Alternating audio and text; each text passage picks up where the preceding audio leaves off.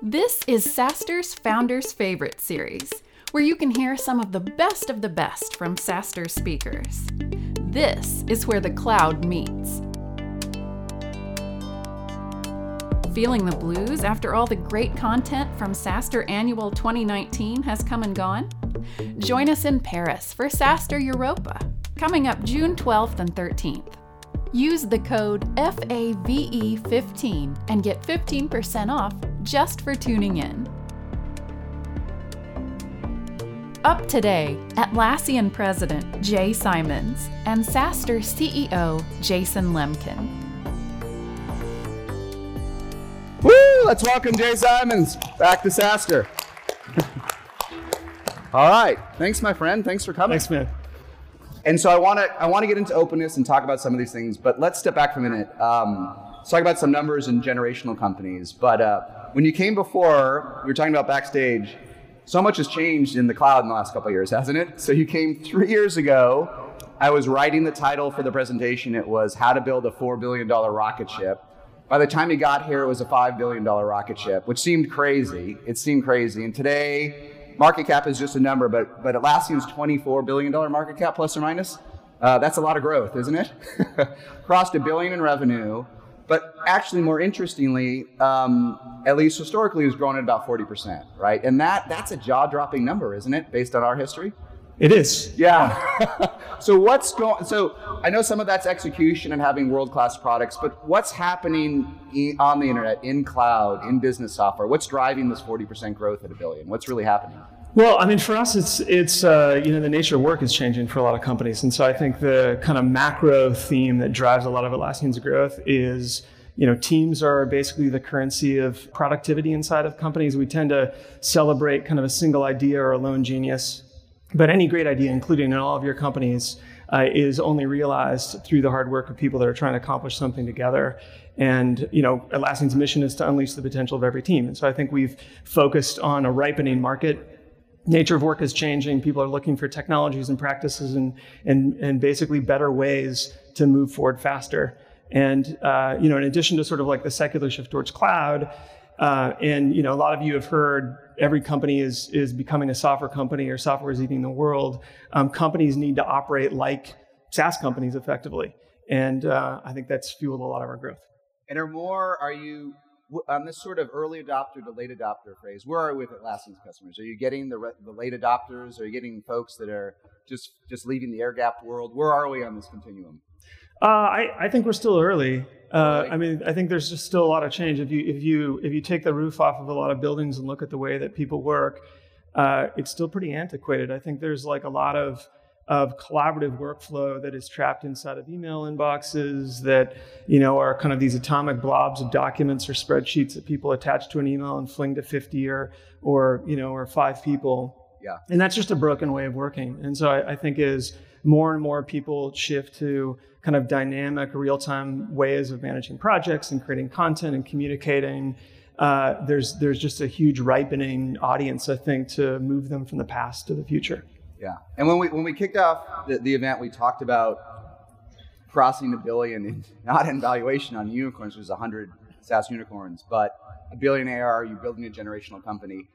How far out do you guys talk about today? How far out in the future are you planning? Are you planning 5, 10, 20 years out? How can you see Atlassian in 2039 and 2059? So we, we do an exercise. We do an exercise uh, every couple of years. We update that we call a painted picture, and the painted picture is uh, and it's it's kind of crowdsourced within the company. But the idea is, if you close your eyes and you're to open them 10 years into the future, what do you see? And you know, we try to think about things like how big would our customer base be, or what kind of revenue, or what would our product portfolio look like but in sort of other things, like we would imagine, boy, in the next 10 years, uh, would have, have delivered a TED talk or, uh, you know, we're, we're sort of the, the, the, shape of, of kind of the economy around us that's related to what we're doing might look this way.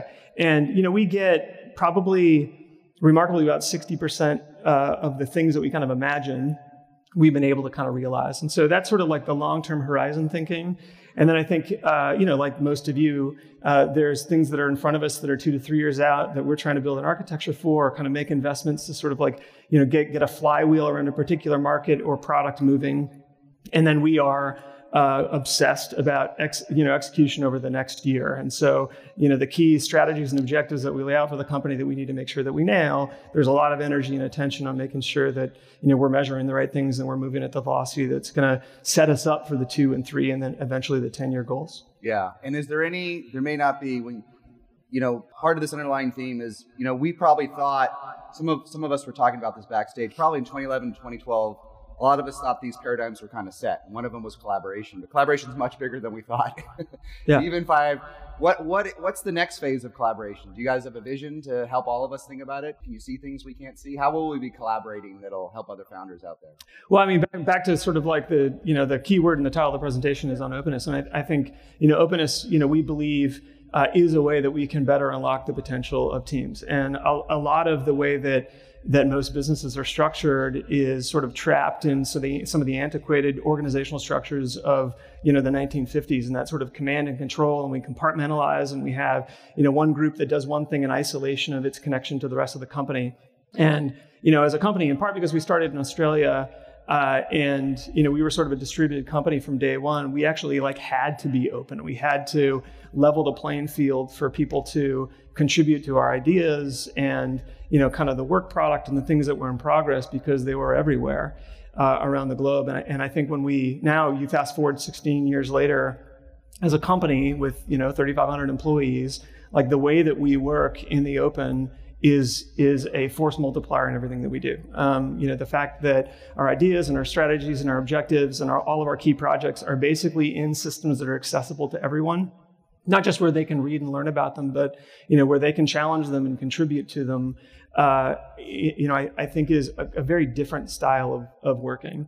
And when I think about collaboration, like that's actually what we see as we look inside of ourselves uh, and you know there are other companies that that both use our, our, our products and practices that work that way.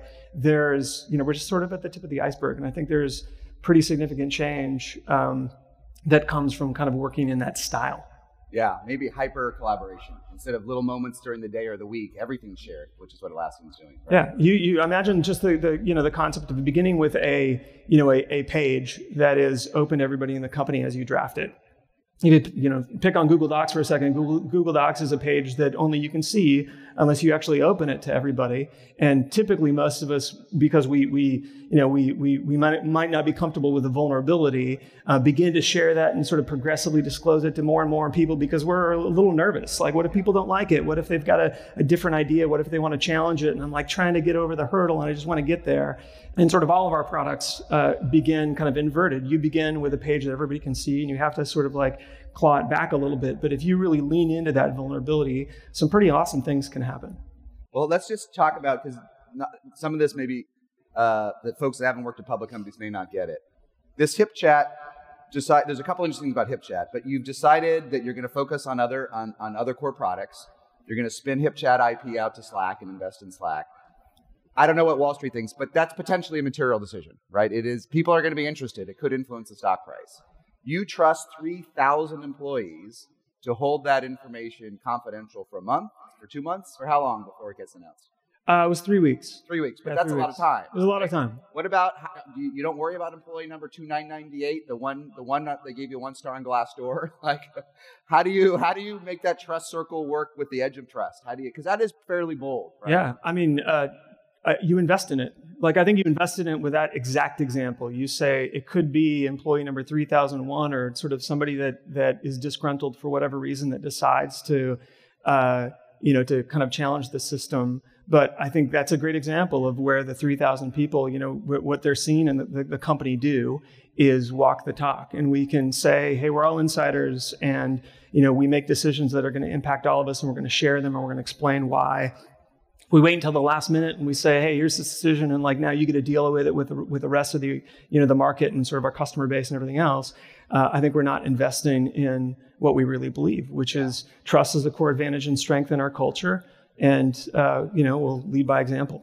So I guess maybe the learning, which is um, which I still think about, is that that trust scaled. You literally had three thousand people keep a piece of confidential information from public for three weeks. Correct. Yeah, yeah. it's pretty crazy, I think. Yeah, and by the way, on our side, like I, I you know, I, I don't know if it was all of Slack, but a huge huge contingent of Slack. I mean, I think the, the cultures between Slack and Atlassian are really similar in that regard. And I think they're equally a company that uh, that invests in building building trust, you know, because we're, we're all part of the same organization trying to do the same thing. I want to make sure we've got plenty of time, but I want to make sure we hit two things on openness no matter what. One is ideas, and the second one's inclusion. Yeah. So when we're small, uh, it's really easy 20 employees, 50, even 100 for everyone to contribute ideas, right? And the best ones go to the top. Sometimes when you have thousands, when you cross a line, how do you process ideas from how many employees does Atlassian have today? I should know exactly. 4,000? Yeah, 3,500. 3,500. How do you how do you how do you process, especially in an open culture, the, how do you surface the best ideas out of 3,500?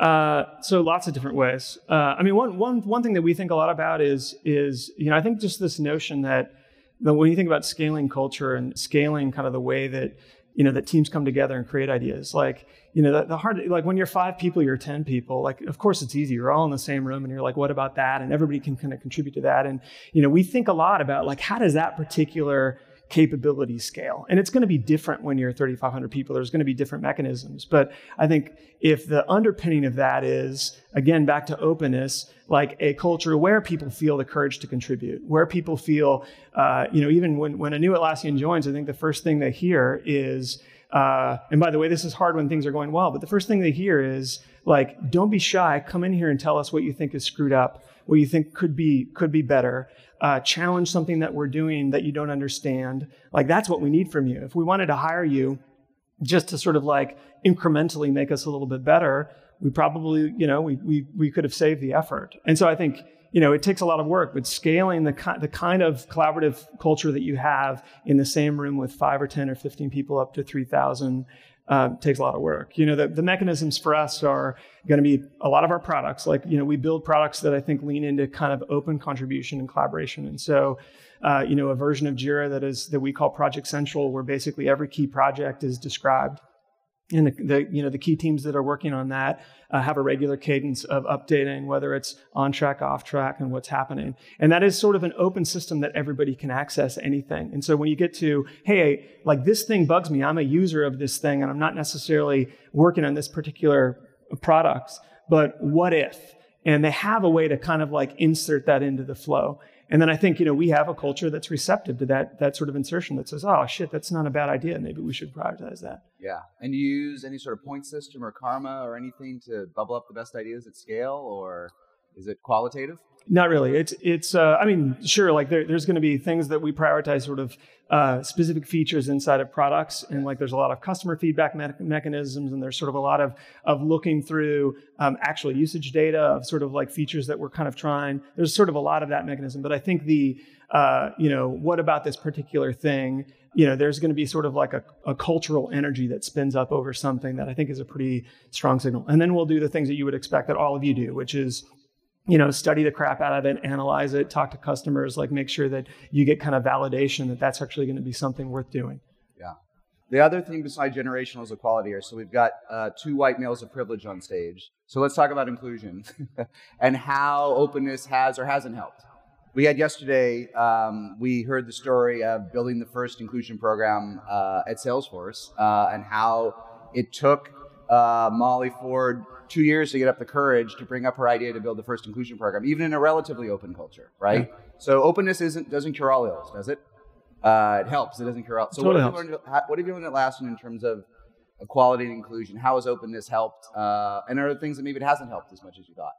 Well, so a couple of things. Like one, I think it levels the playing field. And again, I'll sound like a broken record, but you know, I, I think the there's just danger in sort of closed systems where kind of the idea or kind of the you know the work product or the progress around something yeah. is compartmentalized and people can't see it or contribute to it. And so then potentially like you've got you know parts of an organization or parts of a company that you know that aren't diverse and aren't inclusive that are sort of driving part of the company forward. And so i think when everything is out in the open it's just a level playing field and you can see the participation. People feel the freedom and courage to challenge something or, or, or to contribute an idea the other thing that we've worked really hard on um, with D&I is, you know, we, we, believe, we believe, and if you believe that diversity, you know, is a strength, that the best ideas will come from the most diverse contribution uh, in teams, then you would focus your D&I efforts at a team level, not just a company level. And I think one thing that's broken around the conversation is it's easy to sort of project big numbers where you're like,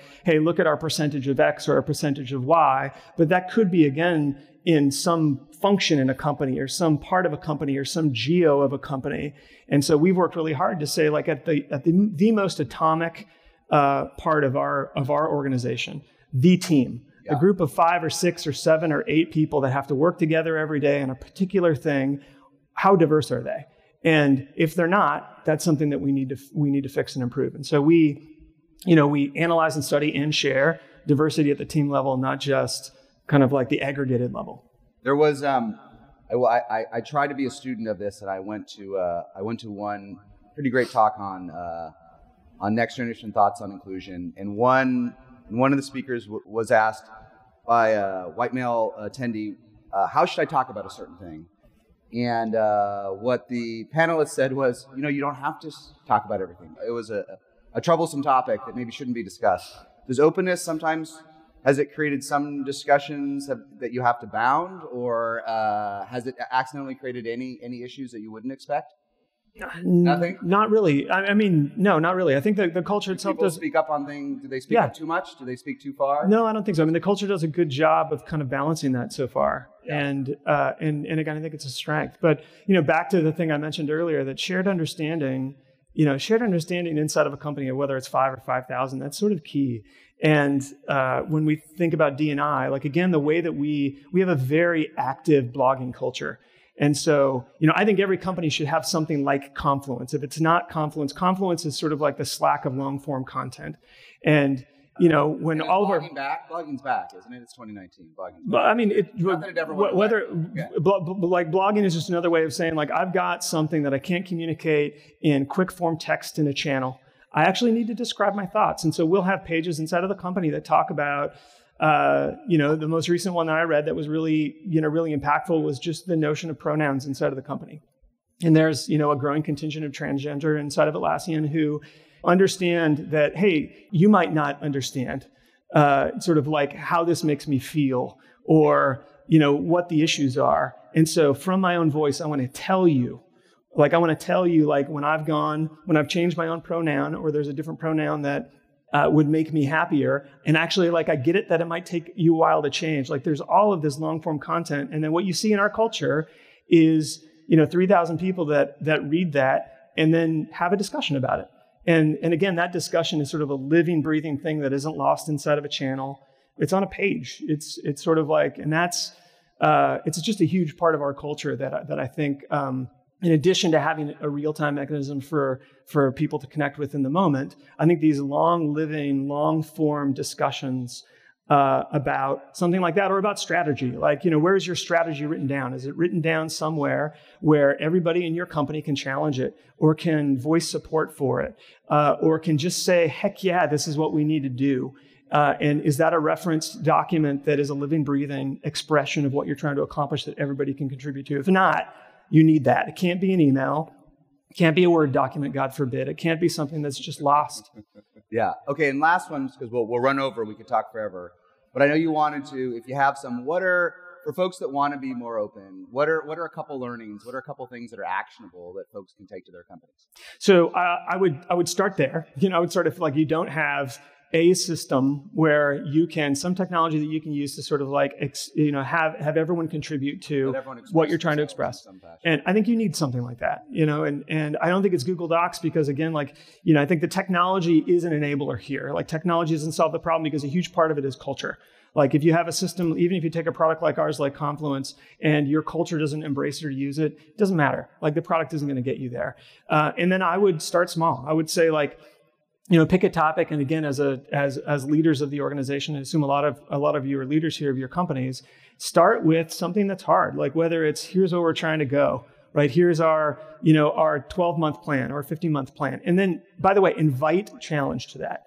Be vulnerable, whether you know again, there's a period where it's going to take shape, but be vulnerable to have that critically challenged inside of the company and get over that hurdle of where where you've resolved the challenges or you've agreed to uh, to disagree and commit to them, but you've got a plan. And I think the plan on the other side of that process, that open collaborative process, is much stronger. And I think people are more emotionally committed to helping achieve it.